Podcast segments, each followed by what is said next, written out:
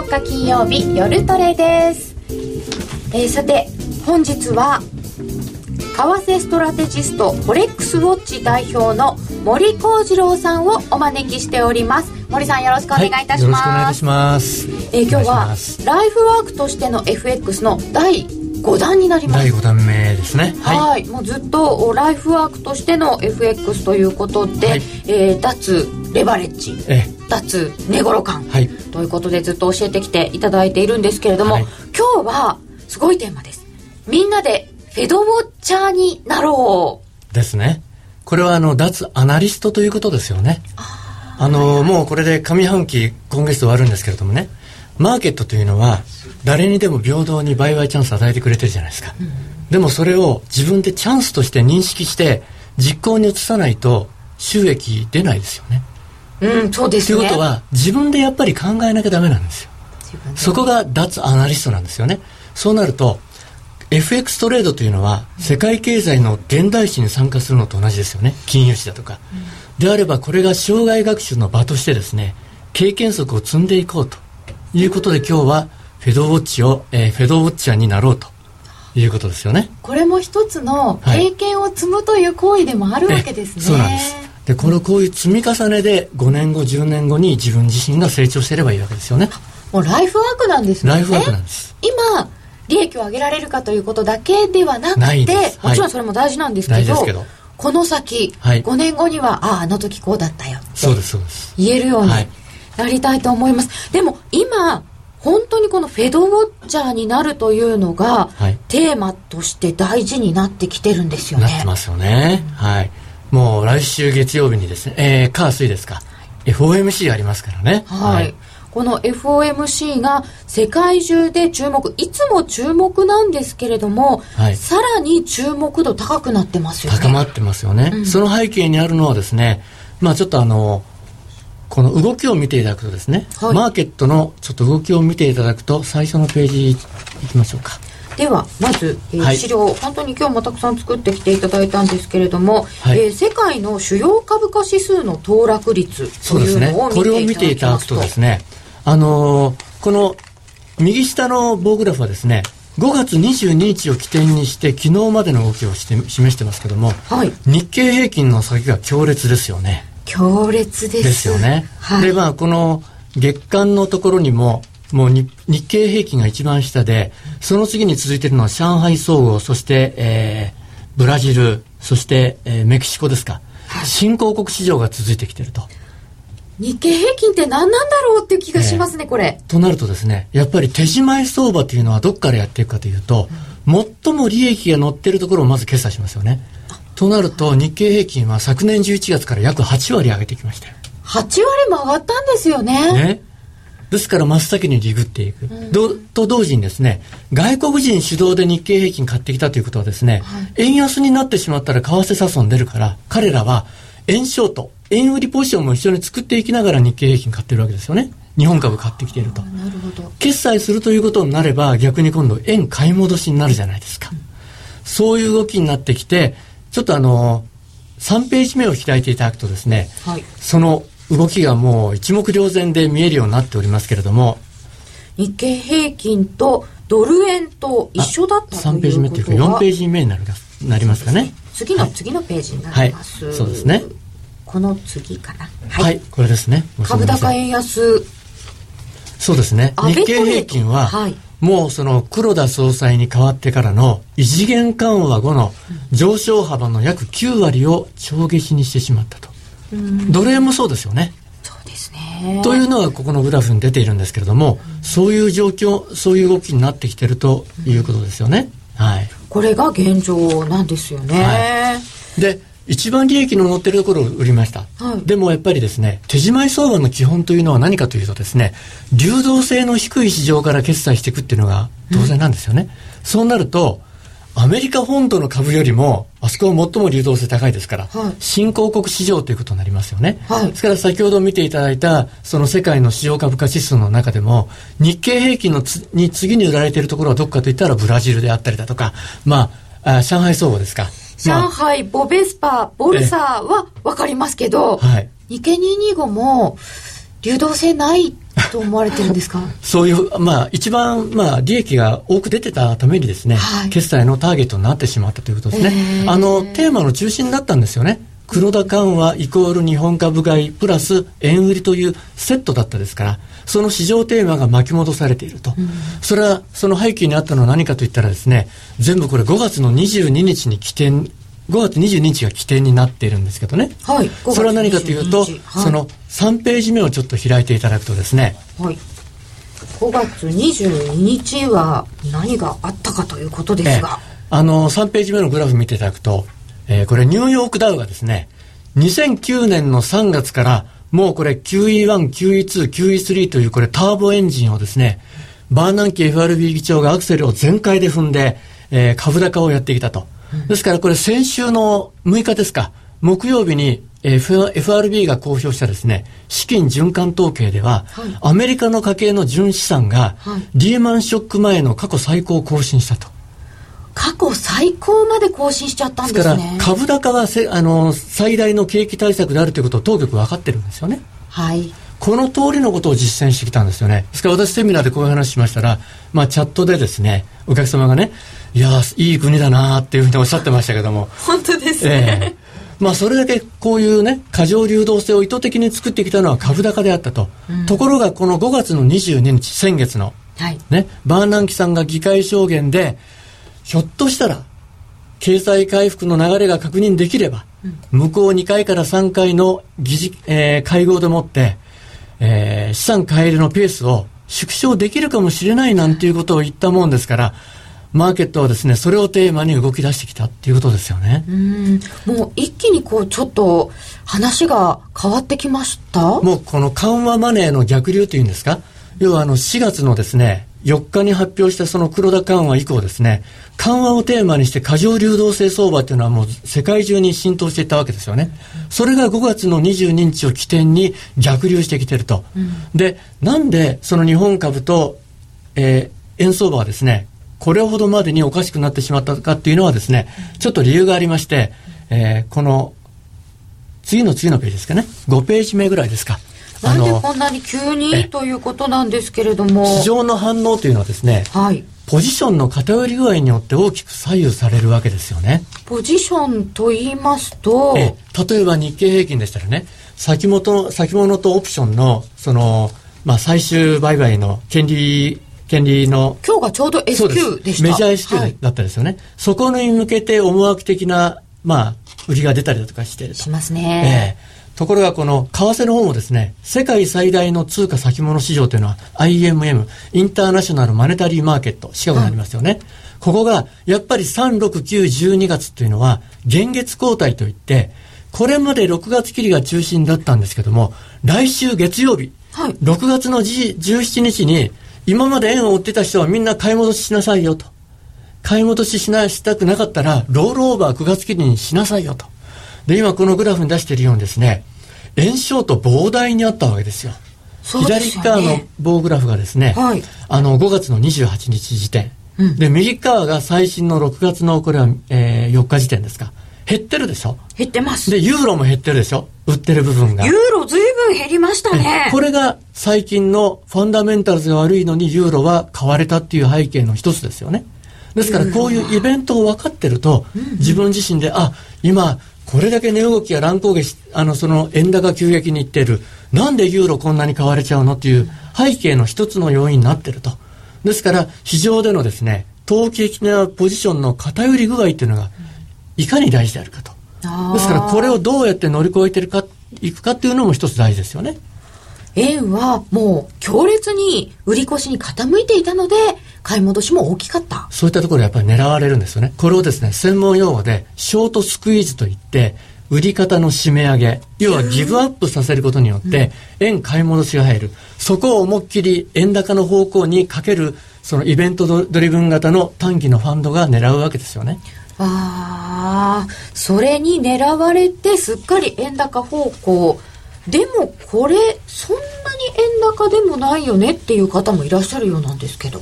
日経平均の下げに比べて？まあそうですね、うん、えー、下落の率がそうですよね。下落率で言ったらですね、うん、はい。まあそれだけやっぱりあのボラティリティの差もあるんでしょうけどね、はいただあの為替に関してはですねボラティリティが高まってるっていうのはこの次のグラフに出ていると思うんですけれども。はい。ドル円の変動幅、はい、インプライドボラティリティというのがありますよね。通貨オプション市場の方のですねインプライドボラティリティのこれ1か月のものを持ってきているんですけれどもこれ17.08ですか？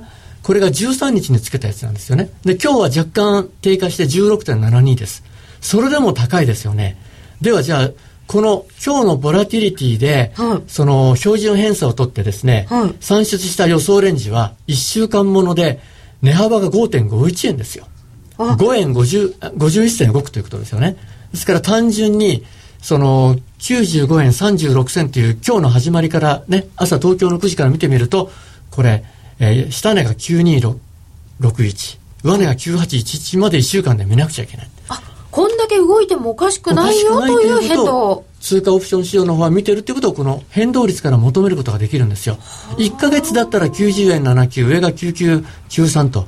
え？ー、これだけの変動があってもおかしくないというのが今のボラティリティですよと。これが分かってると自分自身がいかにねどれぐらいのレバレッジをかけていいだとか、いうことも分かりますよね。あそうですね。こんだけ動くんだと思って最初から、ええ。えー、挑めばちょっとポジションは小さくしようかなとかいろいろ考えられます。そうですよね。はい、えー、でもこんなにボラティリティが高まっちゃってるっていうのはどうしてなんですか？まあそれだけですね。まあ例えばあのー、まあボラティリティというもの自体がどういうことかというとマーケットの不確実性の高さを示すわけですよね。不確実性。ええ。じゃあ不確実は何かと言ったら、はい、バーナンキさんが5月の22日にですね、何て言ったんでしょうかと。実は、その、向こうに3回でね、えー、FMC の会合で、ひょっとしたら、買い入れペースを縮小するかもしれないよ。まあ、緩和マネーが逆流するかもしれない。そうなったら、もう一斉にみんなが映画館の中で出口に向かったらどうなっちゃうの、うん、ああ、今のうちに決済できるものは決済しておこうっていうふうなところを思惑でみんな動いてしまう。またそういったところを狙う連中が出てくる。だからボラティリティが高まってしまう。もう本当にあの、バーナンキさんの発言から始まってるんですよね。そうですよね。うん、でもこれはですね、まあ後ほど言うと、あの言うのを忘れてしまうといけないので今言ってしまいますけどね。うん自分自身の発言の影響力を分かってる人ですから、はい、どういう発言をしたらね、マーケットはどういう動くかって分かってるじゃないですか。そうですよね。ねそれをわた分かった上で発言してるということは、はい、ね、今、彼はですね、来年1月の末に退任しますよ。うんうん、立つ鳥、後を濁さず。という、ね、ことわざもありますように、はい、やっぱりきちっとしていきたい。ね、自分の間にやっぱりその家計の純資産というのは過去最高を更新している、うん、家計のですねバランスシート調整は無事に終わらせることができた。ね、でもこのまんまアクセルを全開に踏み出していったらどういうことが起きるんでしょうか、うん、ということなんですよ。そうなってくると、ね、ほっとおいたら副作用がいろんなとこから出てしまう。実はバーナンキさんは今年の3月にですね、はい、ニューヨークダウは実質ベースで見たらまだ最高値更新してないよと言いました。あ、言ってました。言ってましたでしょ、はあ、バブルじゃないよと、うん、ところが5月の8日に何て言ったかというと、はい、ね、今の異常な低金利状態で、えー、行き過ぎたリスクテイクの動きを監視するっていうふうに警鐘を鳴らしてるでしょ？行き過ぎたリスクテイクと言い出した。はい。ということは今まではまあ株はそんなに高すぎないよって言ってたのが55だったですよね。アクセル全開踏んでました、ところがそういうふうに言い出した。ちょうどね5月の8日の日に何があったかというと、ジャンク債市場といってですね、はい、まあ、いわゆるこれは社債のねもうジャンクボンドですよね。通常利回りが20%近いようなものが初めて5月の8日の日に5%切ってきたんですよ。ということはバブル状態じゃないですか。利回りが5%を割り込んでいるっていうことはとても危ないと思われてるジャンクなのに。みんなが低金利を利用してそういったところにお金を投じている。バブル状態ですよね。要はそのジャンク債市場の動きというのはですね、はい、信用度を見るための一つの指標でもあるんですよね、うん、そういったものが5月の8日。そこで5月の10日にそういうシグナルを発しているわけです。警鐘を鳴らしてるんですよね。過剰なリスクテイクの動きを FRB としては監視してるんだよと。そして5月の22日に発言がつながっていってるわけですよねそういう流れがあったんですね。ところがここで一つ最後にね、はい、その現状分析で最後のポイントですけどね、昨日あれだけ東京タイムの午後まで円高株安がいったにもかかわらず、はい、ニューヨークタイムで戻ってるでしょ？そうなんですよ。そこもねちょちょっとこれフェドウォッチャーとしての重要なポイントがありましてね、はい、ウォール・ストリート・ジャーナルが、実はね、えー、その FRB としては緩和をねその金利に関しては変更しないということを考えているんだよっていうことをリークしてるんですよね。情報を流してるんですよね。ああリークなんですね。実は来週 FOMC が開催されるっていうことは1週間前はブラックアウトといって発言自粛期間じゃないですか。ああの方々は交換の方々は喋れない。喋っちゃいけないんですよ、うん、一切。ですから今週入ってから誰も何も言わないですよね。あんなに喋ってたのに。ですからそのウォール・ストリート・ジャーナルのフェドウォッチャーなんかを通じてですね市場のコンセンサスがもし間違っているんであれば、うん、ね QE3 のその買い入れペースは縮小するかもしれないけれども金利を上げるなんて一言も言ってないですよね。あそうですよね。マーケットでも短期金利が今上昇し始めたんですよ。利上げを前倒しし始めていたのでそういう警鐘を鳴らしてたところがマーケットはそれをもう緩和が継続みたいな方なそのサインに勘違いして昨日はもうニューヨークダウンももう爆上げしましたよね朝安から大幅高になりましたそういう流れになってきたと実はウォール・ストリート・ジャーナルでちょっとリークがあったということも大事なことだったようです。でも、そうすると、そうやって、えー、FRB は市場に信号を送ってはいると。それをフェドウォッチャーとしてはね、うん、ちゃんと自分で意味があるんですよということを理解しながらマーケットと接していくわけです。要は値動きの背後にあるストーリーを自分で考えて、うん、トレードの戦略を考えていくと。なるほど。現状はこんなことになっています。はい、では、えー、アメリカの金融政策次の一手はどうなるのか。今後の相場展望はお知らせを挟んで伺います、はい、気になるレースが今すぐ聞ける。ラジオ日経のレース実況をナビダイヤルでお届けします開催日のレースはライブで3か月前までのレースは録音でいつでも聞けます。電話番号は0570-008460 0570-008460 0570を走ろうと覚えてください。情報量無料かかるのは通話料のみ。ガイダンスに従ってご利用ください。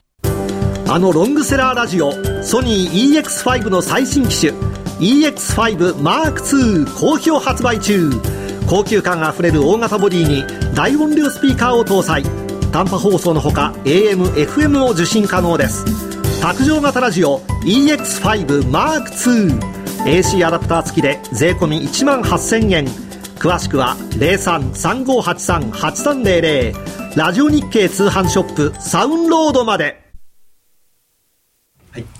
それでは引き続き森幸次郎さんにお話を伺ってまいります、はい、えっとツイッターでいただいておりますところでは、えー、アメリカの10年債利回りは低下してますね。えー、レバー大切ですよね。そうですね。あもっと早く知りたかったっていただいてます。現月交代かなこれああ、現月交代ですよね。三六九十二月になりますからね。そうなんです、ね、で、えー、第三月曜日というふうに覚えておいていただくといいですよね。第三月曜日。はい。はい、脱アナリスト賛成。はい。森さん森さん今月の動きの率直なご感想をお聞かせいただきたいですえこの中でですねストーリーを語っていきますから最後までぜひ聞いてください森先生こんばんは先生のレポートで日々勉強させてもらってます経験則を一緒にね積み上げていきましょう、はいえー、さてそれでは、はい、今後の展望について伺ってまいりたいと思いますが。ですよね。でまずやっぱり一番大事なのはですね、はい、来週の FOMC ですよね、うん、ですからアメリカの金融政策の次なる一手をどう読むかっていうことなんですけどもまず基本知識としてですねこのページ出口地ならしの開始化っていうところのページを開いていただきたいんですけどね。見ていただきたいんですけども。はい、えー、ユーストの方に出ております。FRB、未曾有の未曾有の金融緩和。そうです。はい。出口の地ならし。はい。実はですね2つのフォワードガイダンスっていうのがありましてね、はい、金融政策運営に関してはですね2つのね時間軸があるんですよ、うん、まず伝統的な金融政策でいくいくとですね FF レートというのは金融政あの金利の誘導目標ですよね、はい、現在は0から0.25%にしますよと、うん、これが適切だと判断できるというふうに言ってるんですけどそれにはね条件があって昨年の9月までは2015年の半ばまで継続するよなんていうそのカレンダーで時間決めてたじゃないですか。そうでした。はい。ところが今回はエヴァンスルールをちょっと変えたやつでですね失業率が6.5%上回ってるんだったらいいよと、それとインフレ見通しが2.5%以上だったらあのあ以上ですよね。インフレ率見通しが2.5%より高くなっちゃうとゼロ金利はダメだよ、はい、長期インフレ期待の抑制が効いてるんだよという条件でもってゼロ金利を続けるよと、ですからこの条件にそぐわなくなってきたらゼロはゼロ金利はやめますよと、はい、ところが昨日のディークでそのねその金利を前倒しで利上げを織り込もうとしたので、いやいや、それは違うんだよという、あれはリーク情報だったわけですよね。ああ、短期金利のレートを見てみると、どうも利上げまで織り込んじゃってる。そのページがですね、何ページ目でしたっけ？この、金利織り込み。フェドウォッチャーって書いてありますね。FF レート先物市場のページを開いていただくとですね、はい。FF レート先物市場最強のフェドウォッチャー。これはあの市場参加者が作っている相場ですから、最強のフェドウォッチャーというふうにも言われるんですよ。なるほど。ここで利上げを織り込んだり、利下げを織り込んだりするのっていうものは、もうその債券ディーラーさんたちの金利の変動リスクが書いてますから、はい、彼らが作る相場っていうのは、もうそこら辺のアナリストの言うことを見るよりも、はい、その最強のフェドウォッチャーとしての注目度が高いですよと。で、この赤い折れ線グラフがですね、5月の1日の FOMC 後の動きだったんですよね。そうなると、この当時はですね、まだまだ利上げは随分先だったじゃないですか。あ、そうですね。えー、ところが、えー、これはあえて私ね、5月の12日のやつ持ってきたんですけども、一気に前倒しになってますよね。あ、5月の12日ぐらいでもうこんなだったんですね。そうなんです。で、その、こういう、あ、すみません、これ12日ですよね。12日まで持ってきたんですよ。で、13日、昨日は、そのリーク情報でもって、あ、金利は織り込んじゃダメだねと、利上げはまだ織り込んじゃいけないねっていうことで戻ってるんですけど、その折れ線グラフ入れちゃうとちょっと見づらくなるので、外してきましたけど、はい。行き過ぎはダメよと。スピード違反はダメよと。はい。ただし、もう一回さっきのページ戻っていただくと、はい、出口の地ならしで。戻ります。はい。はい、伝統的なその政策である金利の方は今の時間軸がねこの3つの条件が揃ってる間はゼロにしますよと、うん、ところがもう一つ今のいわゆる QE3 という資産買い入れプログラム。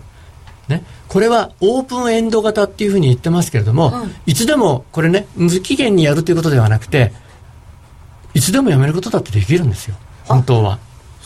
オープンエンドですから、ね、ただし、うん5月の1日までの FOMC ではですね、労働市場の著しい改善が見通せるまで、物価の安定の下で、国債は450億ドル、MBS といって住宅ローン担保証券は400億ドル毎月買いますよと、日本円にしたら毎月8兆円買ってるってことなんですよ。ものすごい量買ってるんですよ、ね、ですからね、冒頭で見ていただいた QE1、QE2、QE3 ってもうアクセル全開踏んでるでしょ、うん、どっかで副作用が出てきてバブル的な動きが出てきちゃったら大変なので、うん、ね、今この非伝統的な政策の資産買い入れの方のアクセルを850じゃなくて買う額をね、はい、ちょっとずつ減らすかもしれないよということをシグナルを出してるんですよ。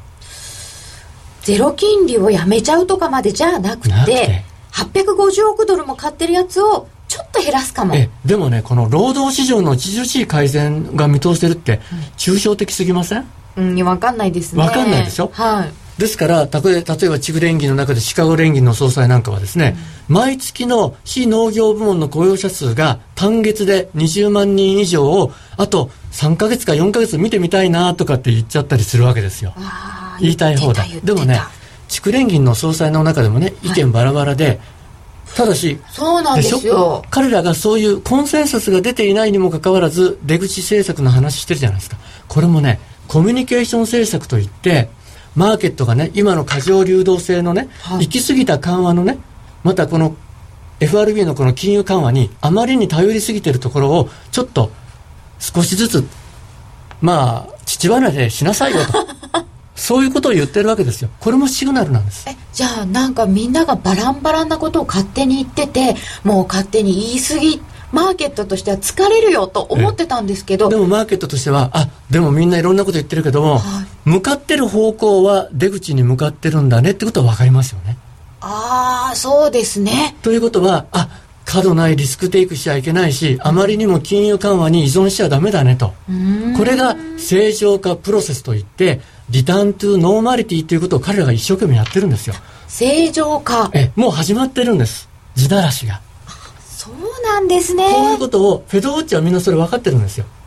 ただしイベントドリブン型のファンドがですねそれは安倍さんがなんか成長戦略の第3弾発表するっていうから日日経平均買ってに円円を売ってでも喋り出したら円あの株を売って円買い戻そうねみたいなことね、いきなり12時からとか言ったらだって多分まだ「こんにちは」とか言ってるぐらいの時にガーン動くんですよ。話の内容を聞かないうちに日経平均売って円買い戻してるでしょ？だから全部イベントの材料にしてるだけなんですそういうファンドの方々がいて、うん、そこをきっかけにしてガッてやってるだけ。もうそういうですからもう今はもう空中戦ですよね。もう完全なる。そういったところにボラティリティが高い中で、はい、普通通りにね出ていくとなるとポジション取ろうと思って出ていくと大変なことになっちゃうのでちょっと今はポジションちっちゃめ、はい、レバレッジも低めにして参加するよと。こういったところは。ね、でこの出口の地ならしはもう始まっている始まっているということなんですけど、はい、ちょっと地ならしが始まっただけでこのこのブレ方。ですからですねトーリャンセってこれはねあの動揺あるじゃないですか、はい、行きはよいよい。帰りは怖い。そうなんですよですから、行きはいいんですよね。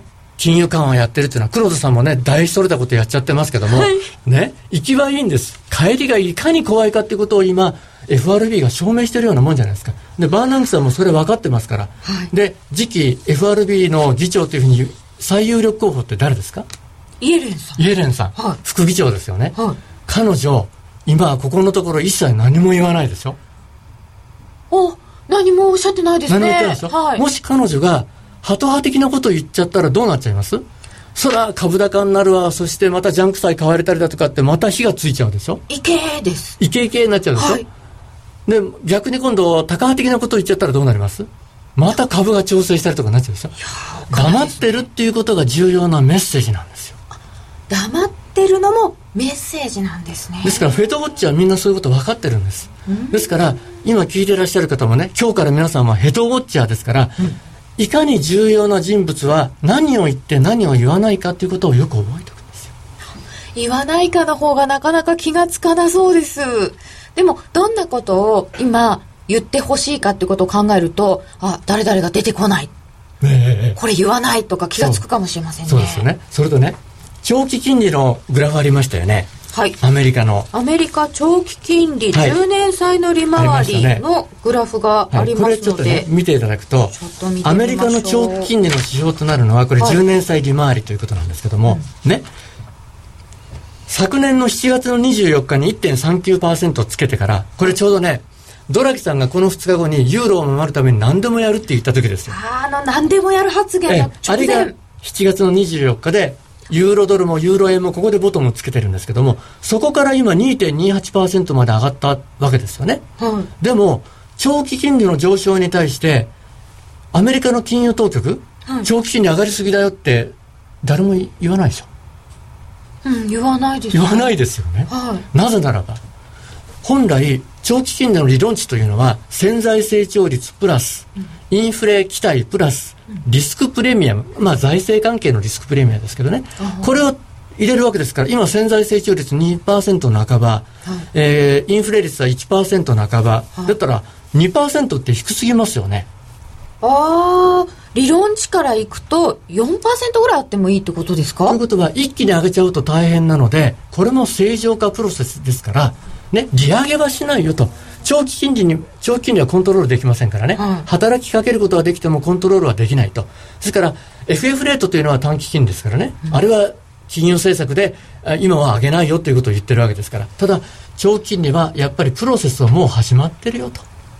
じゃあ、ここは、えー、これまでの指標が良かったりするとちょっと長期金利が動いたりしてましたけれども、このまんま正常化していくというふうに考えると FRB は特に文句は言わない。ですから経済指標が良くなってインフレ率も上がっていけば長期金利上がって当たり前ですよね。そうなるとアメリカの株もですね金融相場から業績相場に移行できるじゃないですか。そうなるはずなんですよね。そうなるとアメリカ株がまた世界経済を牽引していく形になっていくんですよね。そうなるとまた円安再開という方向にいけると思うんですけどもただねここで大事なのはやっぱり来週の FOMC どうなるの？ですよね、そうですよ、この一番なんか不安な時期に FOMC どう言ってくれるのか、ええ。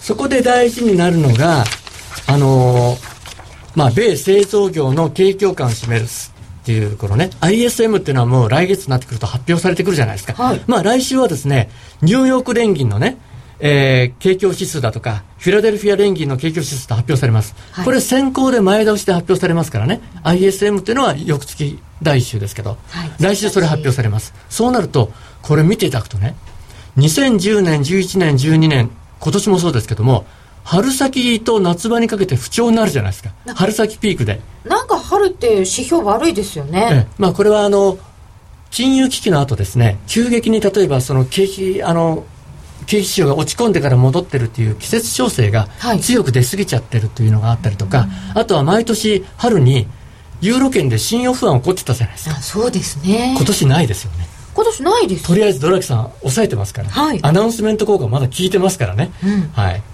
でそんな中でこのアメリカの製造業の景況感なんかがええ、良くなってくれれば。景気は安心これがですね、夏場の不調というものを乗り切ってくれれば、はいバーナンキさんが言ったみたいに、ね、向こう2、3回の FOMC で縮小することもできるかもしれないよと。買い入れペースをね。そうなると9月ですよ。やっぱり9月なんですか、早ければ9月です。となると、やっぱりそれは経済指標次第ということですよ。うじゃあ、ね。もう一段とこれ FOMC も重要なら経済指標も大事になるんですね。で、彼らが言ってるのは、その単月の数字ではなくて、はい。その持続性のことを言ってるわけですからね。持続性。え継ですから続的にえ、あの、マーケットはその辺のところはね、単月の数字を見てバーッと動くじゃないですか。動きます。でもトレンドフォロワーっていう連中、トレンドを見てる連中っていうのは、やっぱり継続的なものを見てくれますから、はいそこで長期的なお金が動き出して、大きなトレンドを作りますから、慌てる必要はないんですよ。ただし、まあ、短期トレーダーたちっていうのは、やっぱりそのごとのね、指標で判断していかなきゃいけない。ただ来週は、ニューヨーク連銀とフェラデルフィアの発表がありますから、FOMC の後に発表されてきますから、はいこれはやっぱり注目していくと。改善しているかどうか。はいでそうするとこの後の FRB もし9月に縮小のサインを出してくるとしますがこの後ねはい。6月の FOMC の声明の文言がどうなるかってことですけどね、これやっぱり5月の声明に、声明が変わっちゃってるんですよ。あ5月で変更ありました。ええ、それはあの、先ほどのね、その、最初のページに戻っていただくと、最初というか、あの、地ならしってい出うところの。口の地ならし開始のところですね、はい、ここに書いてありますけどね、5月のその FOMC の時にですね、はい声明文変えてるんですよね。どう変えたかというと、資産購入のペースについては、増額あるいは減額させる用意があるって初めて入れたんですよ。増額っていうのが入ったのはえちょっとびっくりでした、増額する気はないんですけど、入れることによって安心感を与えることができるんですよ。増額するつもりは全くないと思いますよ。よほどどっかでクラッシュが行い、起きない限り。そんな気はないけど、一応安心感これはとりあえず保険みたいなもんですよ。ね、チラ見せみたいな感じでね。で、ただし、この今回の6月の FOMC で、はいマーケットはやっぱり不透明感があったら怖いじゃないですか。どうやって出口に向かうのかわからない。でもこのね、アメリカのこの QE3 っていうのは資産改良プログラムっていうのは、はいこのもう一つのグラフ見ていただきたいんですけどね。あの、ババランスシート政。策はい。量的緩和 QE1 から3こんなふうになってきました、FRB のバランスシート実はこの資産改良プログラムのことをこの政策のことをバランスシート政策といって FRB は銀行から国債だとか住宅ローン担保証券を買ってですね自分の資産を膨らませてるんですよね、はい。で毎月買ってるものはこれフローの政策なんですけどそれはほとんどアナウンスメント効果しかないんです。あそうなんえ実際に重要なのは、はい。このストックっていうね持ってる資産。溜まってるもの。え、これだけの今ね、3兆3000億ドルってあるんですけど、これだけアメリカの金融システムのお金があるっていうことは、これはね、黒田さんの、その、金融波及効果と同じで、はいバランスシート調整、えっ、と、バランス、ポートフォリオ効果、リバランス効果といって、はいこのお金が、ね、市場のリスクテイクで動き出すということですよ。このお金が例えば貸し出しされるためのお金とかになって行ったりとか住宅のお金行ったりだとか、まあ、株に行ったりだとかいろんなところに動き出す。ですから景気が良くなれば、お金がどんどんそういったところに回り出すから金融緩和の効果どんどん出るじゃないですか。ただし金融引き締めになるとなるとね手元で買った国債なんかを売却するっていうことになると市場からお金を吸い上げるわけですから、はい。初めてそこで引き締めになるんだけどもバーナンキさんは売却はしないよと満期になったら自然にこのバランスシートは縮小するんだよっていうことを言ってるんですよ。言ってるんですね。5月の22日に言ってるんです。でもそれはまだマーケットに伝わってないので今回の6月の FOMC で出口政策の工程表みたいなものをひょっとしたら出すかもしれない。この後どうやっていきますよっていうのを透明化するためえにそうするとマーケット安心するじゃないですか。あ引き締めじゃないね。今はブレーキに足が乗ってるんじゃなくてアクセル踏んでるのをちょっと緩めるだけなんだねって安心感が出ればおおそれは出てくるといいですね。そうなるとマーケットまたこれはねそのリスクテイクの流れがいい意味でのリスクテイク長期的な資金が動き出していけば、健全な今度は過剰流動性相場ではなくて業績相場に移行できていって、初めて株高円安という大きな流れができるでしょうとそれがじわじわといったらいいですね。はい。はい、さてそんな中で、えー今日は森さんにテクニカルもちょっと見ていただこうと思っております、い。えーいつも一目均衡表などをつぶさにご覧になっている森さんですが今日はどんなチャートで？週足の方をちょっと見ておきましょうか。はい、はい。一目均衡表の週足ドル円です、チャートご覧ください、はいまずこれ現状はどうなんでしょそうですね。これちょっと波動で見ておきますとですね、はい。ここのボトムのところになってるのは2011年の10月ですよね。75円の57 57銭。ここからですね123波で上がって今4波目の調整ですけどね、はい。これエリオット波動でいくところの4波となるとこれ修正波ですから、はい。まあ日柄調整だったら三角持ち合いだとか継続パターン作るじゃないですか、値幅調整だったら ABC って3あの3波構成で下げ,、ま、下げますよね。ABC っていくんですけど、教科書的にはこれネットでね皆さん後で検索してみてください。4波の値幅は3波の値幅の38.2%っていうのは一つの目安なんですよとなるとここのね3波の起点というのは7713ですよね。2012年9月13日の安値7713から今年の5月の22日の103円74ここまでの上昇幅の38.2%押しがはい。9357なんですよ。93円57銭。昨日の安値は？93円75銭。ドンピシャ。止まってるでしょ。本当だー。気持ち悪いだからこれ見てる人は見てるんですよ。止まったんですねここで。止まる止まるべきところで止まってる。あとはね均衡表のこれね週足のその基準線。基準線。ぴったり止まってるでしょ。あーこれも93円68銭。9368ですよこれ。これ上上向いてますからね。今週末の今晩のニューヨークローズが9368で止まればこれひょっとしたらねサポートになって日柄調整してから上に抜けて5波目の大きな円安作っていくっていうチャートですよここできちんと止まってるんだったらまだ5波目行くんですね。うおーすごいところで止まりましたわかりやねすいでしょ。わかりやすい。綺麗。冷やし見ます？串あ冷やしも見ます。時間ないでしょうからはい。一目均衡表の冷やしです。はい。冷やしではどうなってるんでしょうか、一はい、目均衡表次のページですよね。はい。わかりやすいでしょ？わかりやすいです。綺麗ですごい。地高線はね、はい。上抜けあのね短期売買やる方はいいんですけどね安く買って高く売るっていうのはこれ逆あのーレンジ相場の中では通用しますけども、はい。トレンドフォロワーとしてはね下抜けたら買う上抜けたらああ違う下抜けたら売る売る。上抜けたら買う。買うなんですよ。ですから地高線が上抜けたら買っていくわけですよねどんどんどんどん。で冷やしにぶつかって転換線終値で抜けたら打診売り基準線抜けたら追撃売りっていうシグナルになるんですよね。えー、今地高線は。基準線抜けちゃったでしょ？転抜けち換線を抜けゃいましてたね。で今この抵抗体で止まるかどうかっていうところなんですよね。抵抗体見事止まってるでしょ？あ本当だ。ちょっと手前ぐらいで。止まってますよね。止まってますね。あ、これね見れない方はダウンロードできるようにたのあのお願いしておきますからディレクターさんに。あ今画面ちょっとちっちゃいんですけれども、ええ後ほどダウンロードするように、えはい、して見て見てですね、はい。研究してみてください。止まるべきところで止まっててちゃんとこの地高線もそういうところで止まってます。これでも日比線はええ。抵抗体の下に抜けちゃったじゃないですええ。か。ところが地高線は抵抗体の上にいるでしょ？はい。で今後この地高線がはい。再びね日比線の上に抜けていくためには基準線と転換線抜けていかなきゃいけないんです、まだ相当時間があるよということですよねああ、結構上ありますね。ただし、この抵抗体の雲の上限上に向いていってますよね、どんどん。うんうんだからこれがサポートになれば、また再びこのね、今回、9875から9992目指すよっていうふうに書いてます。抜けると下やっちゃいますよってことですから。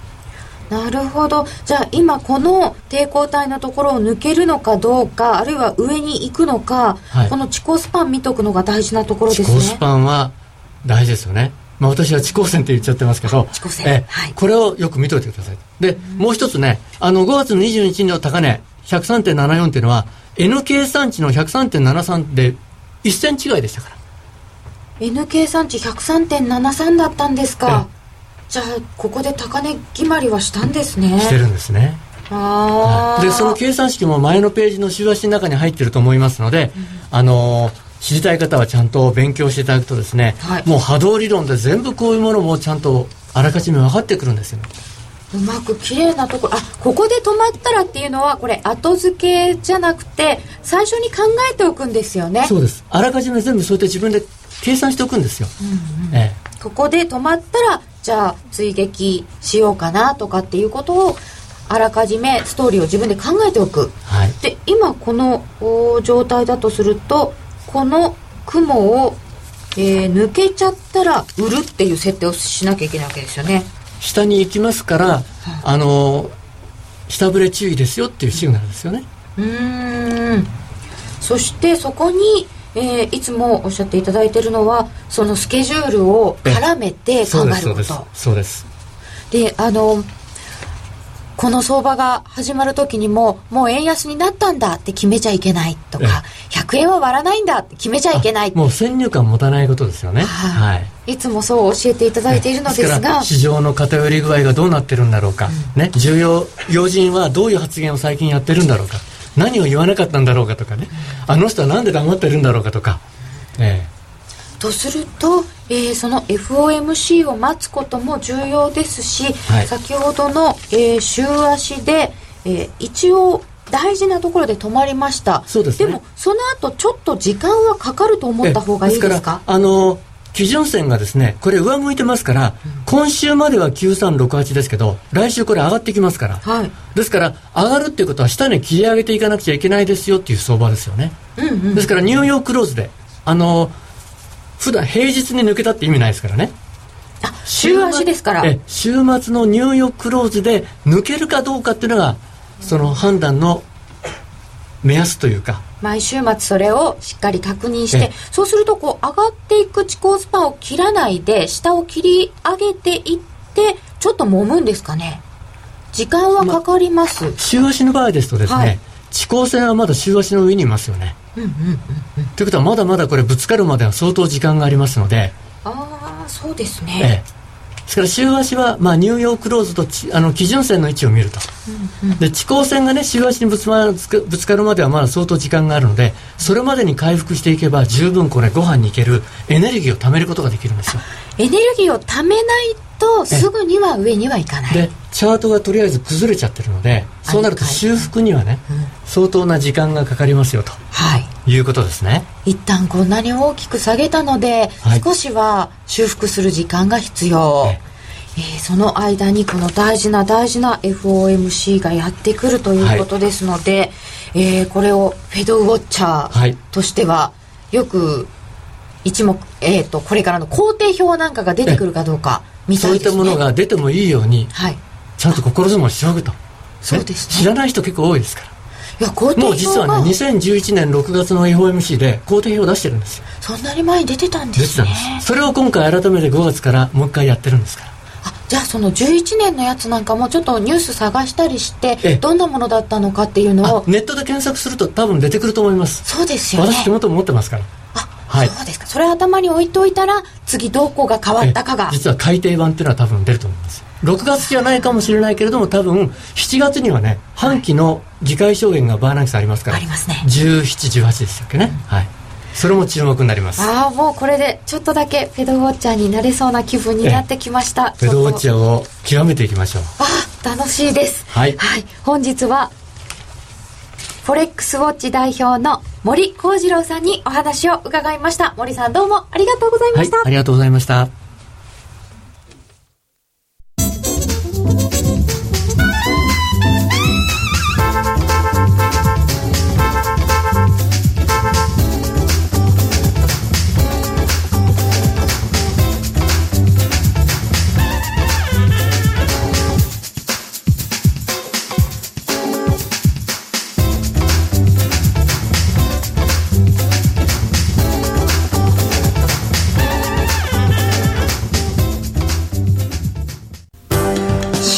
金井さやかの90日で仕上げる TOEIC テストステップバイステップコーチング好評発売中。500分にも及ぶ音声ファイルとボリュームたっぷりの PDF ファイルを CD1 枚に収納。しっかり確実にテストに向けた指導を受けることができます。価格も5250円とお買い得。お申し込みお問い合わせは電話0335838300ラジオ日経通販ショップサウンロードまで。さてそれでは引き続きまして、えー今夜はどっちのコーナーに移りたいと思います。あさてそれがありました。ね、えー現在は 1ドルいくらだ？1ドル95円17銭18銭1ユーロ126円72銭73銭となっております、えードル円はですねちょっとドル上昇でアメリカの指標が出たあたりでしょうか。ちょっとドル上昇する場面がありまして先ほど95円の30銭台ぐらいまでありました。今ちょっとそこからまた押されてる感じです、えー現状は高野さんどうご覧になってますか？今週この数日の動きあたりは。まあ、完全にあの株にらみというか株に引っ張られてる形なので、まあ、株株次第っていうとなんかすごい逃げてるみたいで嫌なんですが、まあちょっと株もねいいとこまで来てるのかなとは思うんですけれども株も為替も、まあ、さっきあの先行配信で申し上げたように、はい。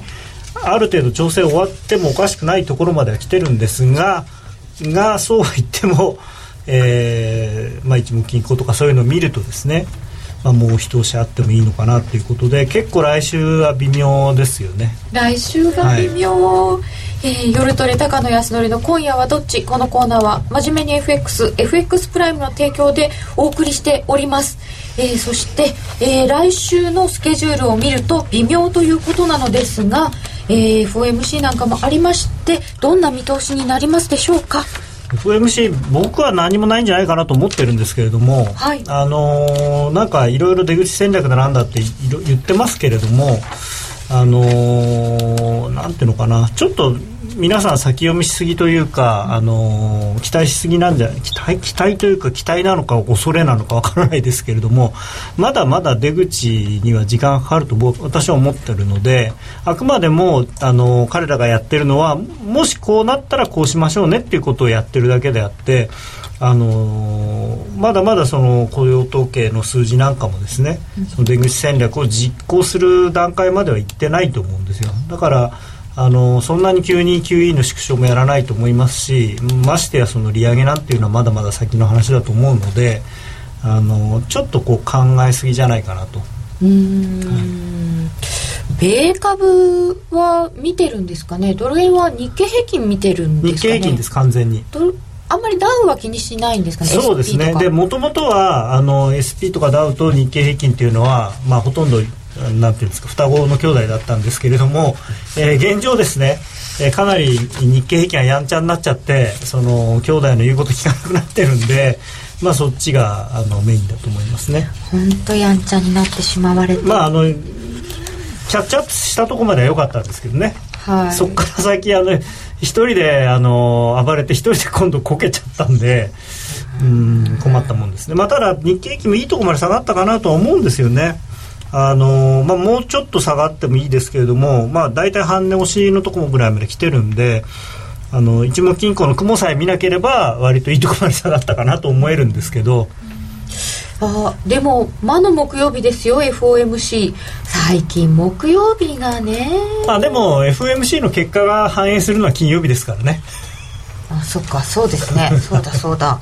えーと、えー、そしてですね、はい、来週はこれ今ユーロって指標とか関係ないんですか、はい、関係ないですね。あの完全にあのまあいわゆるドルインデックスっていうのが、はい、あのチャート切れてきちゃってるので、まあ、今日ちょっとユーロ下がってますけれどもあの、まあ、ドル売り全般的なドル売りっていう形に完全になってるので、えー、そういう意味ではユーロはちょっとまあチャートだけ見ると1.35とか1.36とかの方向になっちゃってますよね。そうなんですね、はい、えーと、今晩はじゃあどうかというと今出たアメリカの鉱工業生産は予想下回って前月比横ばいのようです、うん、えー、ここまで指標が出てきてあとはミシガン大学の消費者信頼監視数、ね、なんか悪い数字が出て株が売られそうな雰囲気が。しますか？なんとなく。今晩これから取引をしようと思っている方にはいかがでしょうか？そうですね。ドル円売るんですかねやっぱり。どう？どう？どう？どんな感じ？二人していきなりあのペン持ちました。いや下がるかなって思うんですけど結構乱高下してるんで怖い。でもね95円台重いですよね。まあ今95円台乗ってますけれども。重い。これがねまた昨日のとか今朝みたいにですね95円台後半まで上がるっていう雰囲気にはどうも見えないので。うんまあ、短期であれば例えば、まあ、今日の昼間の高値37とかぐらいですから、まあ40まあ、40のせにストップロスを置いてちょっと売ってみるとかそういうのでもいいと思いますしその代わりまあその場合はあのー、95円割れですぐ拾うとかまあ、あのあっても94円の、まあ、70とか80とかぐらいまでだと思いますけどね。そんなに欲張るようなポジションじゃないと思いますけど。あそうですか。意外にボラティリティ高いかなと思ってもそんなにまあ金曜ですからね。そうですね、はい、控えめに。もうだって今週これだけ動いてるんで結構マーケットなんていうのかな。まあマーケットが疲れるっていう言葉をよく使いますけれども、マーケット自体はまあ疲れないんですよね。ただそのそこにで働いてる人が疲れてると思うんで もうやめてくれよと。おっしゃってましたね。見てる人は疲れますよね働いてる人。そう働いてる人。まあまあそうか。すいません。あの働くっていうのはその職業的な考え方ですけど。買い疲れ感ってよく言いますけど。そうそうそうそれ別に取引疲れってことですね。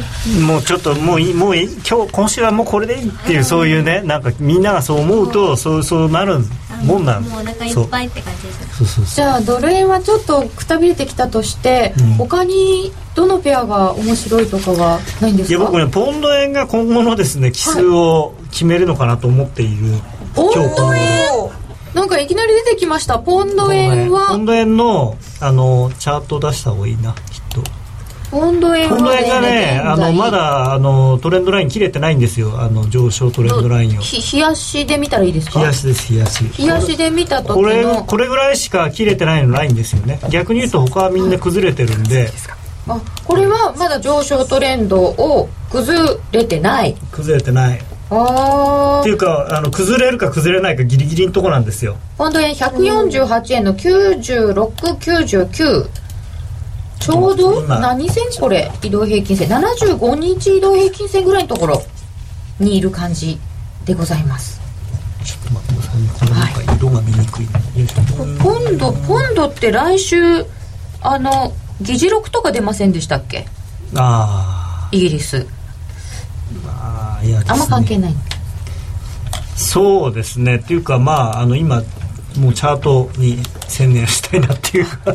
なるほど、はい、チャートだけ見ていただきましょう。時間だんだんなくなってきたし、はい、あの去年の11月13日と今年の4月4日を結んだ線が、えー、今これが148円ちょうどぐらいにあるんですね。ではい。であの一目金庫の、はい、えー、抵抗体の加減、はい、先行スパン2、はい、が、えー、147円の933、はい、でそこでちょうどまあその辺りを守ればですね他のクロス円って大もうみんなあの崩れちゃってるんですよ。あそうなんですね、であの OG 円なんかはもうあの61.8%のとこまで来ちゃってるぐらいなんで。ギリギリじゃないですかでも、ね、そうギリギリ。でもだからここでここでポンド円が踏ん張ると、はい、黒線がなんか全体的に踏ん張る感じになってそれがドル円を支えたりなんかしてっていうそういう期待感もちょろっとあってそうすると日経平均は半値で勘弁してもらえるのかなと。今週の注目ポイントポンド円。ポンド円が踏ん張るかどうかっていう。ところですね。ポンド買ってみるか。というところでございました。はい、はい、高野康則の今夜はどっち？このコーナーは真面目に FXFX プライムの提供でお送りいたしました情報量とサービスナンバーワンの FX プライムで満足のお取引を。FX プライムは2013年度オリコン FX 取引の満足度ランキングにおいてサービスの充実度提供情報量情報ツールの豊富さの3つの部門でナンバーワンを獲得。きめ細かい各種セミナーや質の高いマーケット情報でトレーダーの皆様に支持されています。しかも FX プライムは今年3月の矢野経済研究所の調べで約定率100%。スリッページもなしなので実質スプレッドは見た目以上に低水準。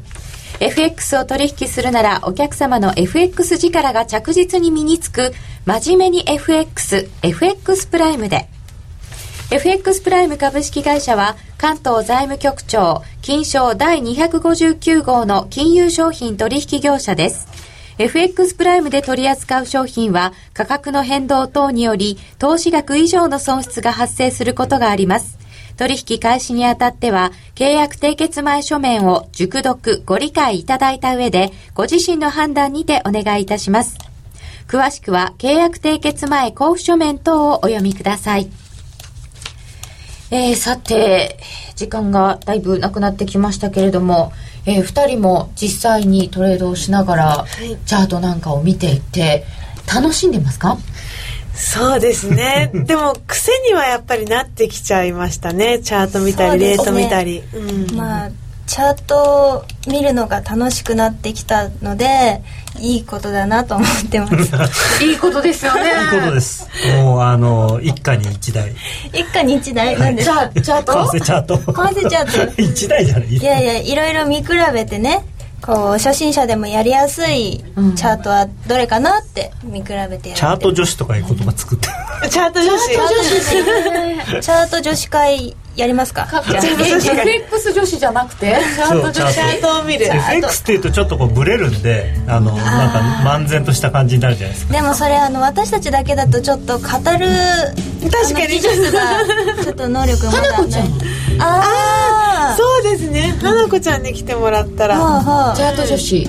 いいかもしれない。女子会。へえポン様がこんなに頑張ってるとは思わなかったポンド円、ね、同じライン引いてた。来週ポンド円いきそう。意外にねポンポンドってなんか一番下がってそうなイメージ的には。そうですよね。一時期結構なんかそうだったのにまあちょっと注目して来週見てみたいと思います、えー、本日は森幸次郎さんにしっかり講義していただきました、えー、そしてこの後延長戦ではなるみちゃんエミリちゃんのトレードの様子。今日はなるみちゃんの当番です。も伺います、えー、高野康則さん、はい、なるみちゃんエミリちゃんどうもありがとうございました。ありがとうございました。よろしければ延長戦までどうぞどうぞお引き続きお付き合いください。お付き合いください。ラジオの前の皆様とはこれで、えー、さよなら さよなら。おやすみなさい。おやすみなさい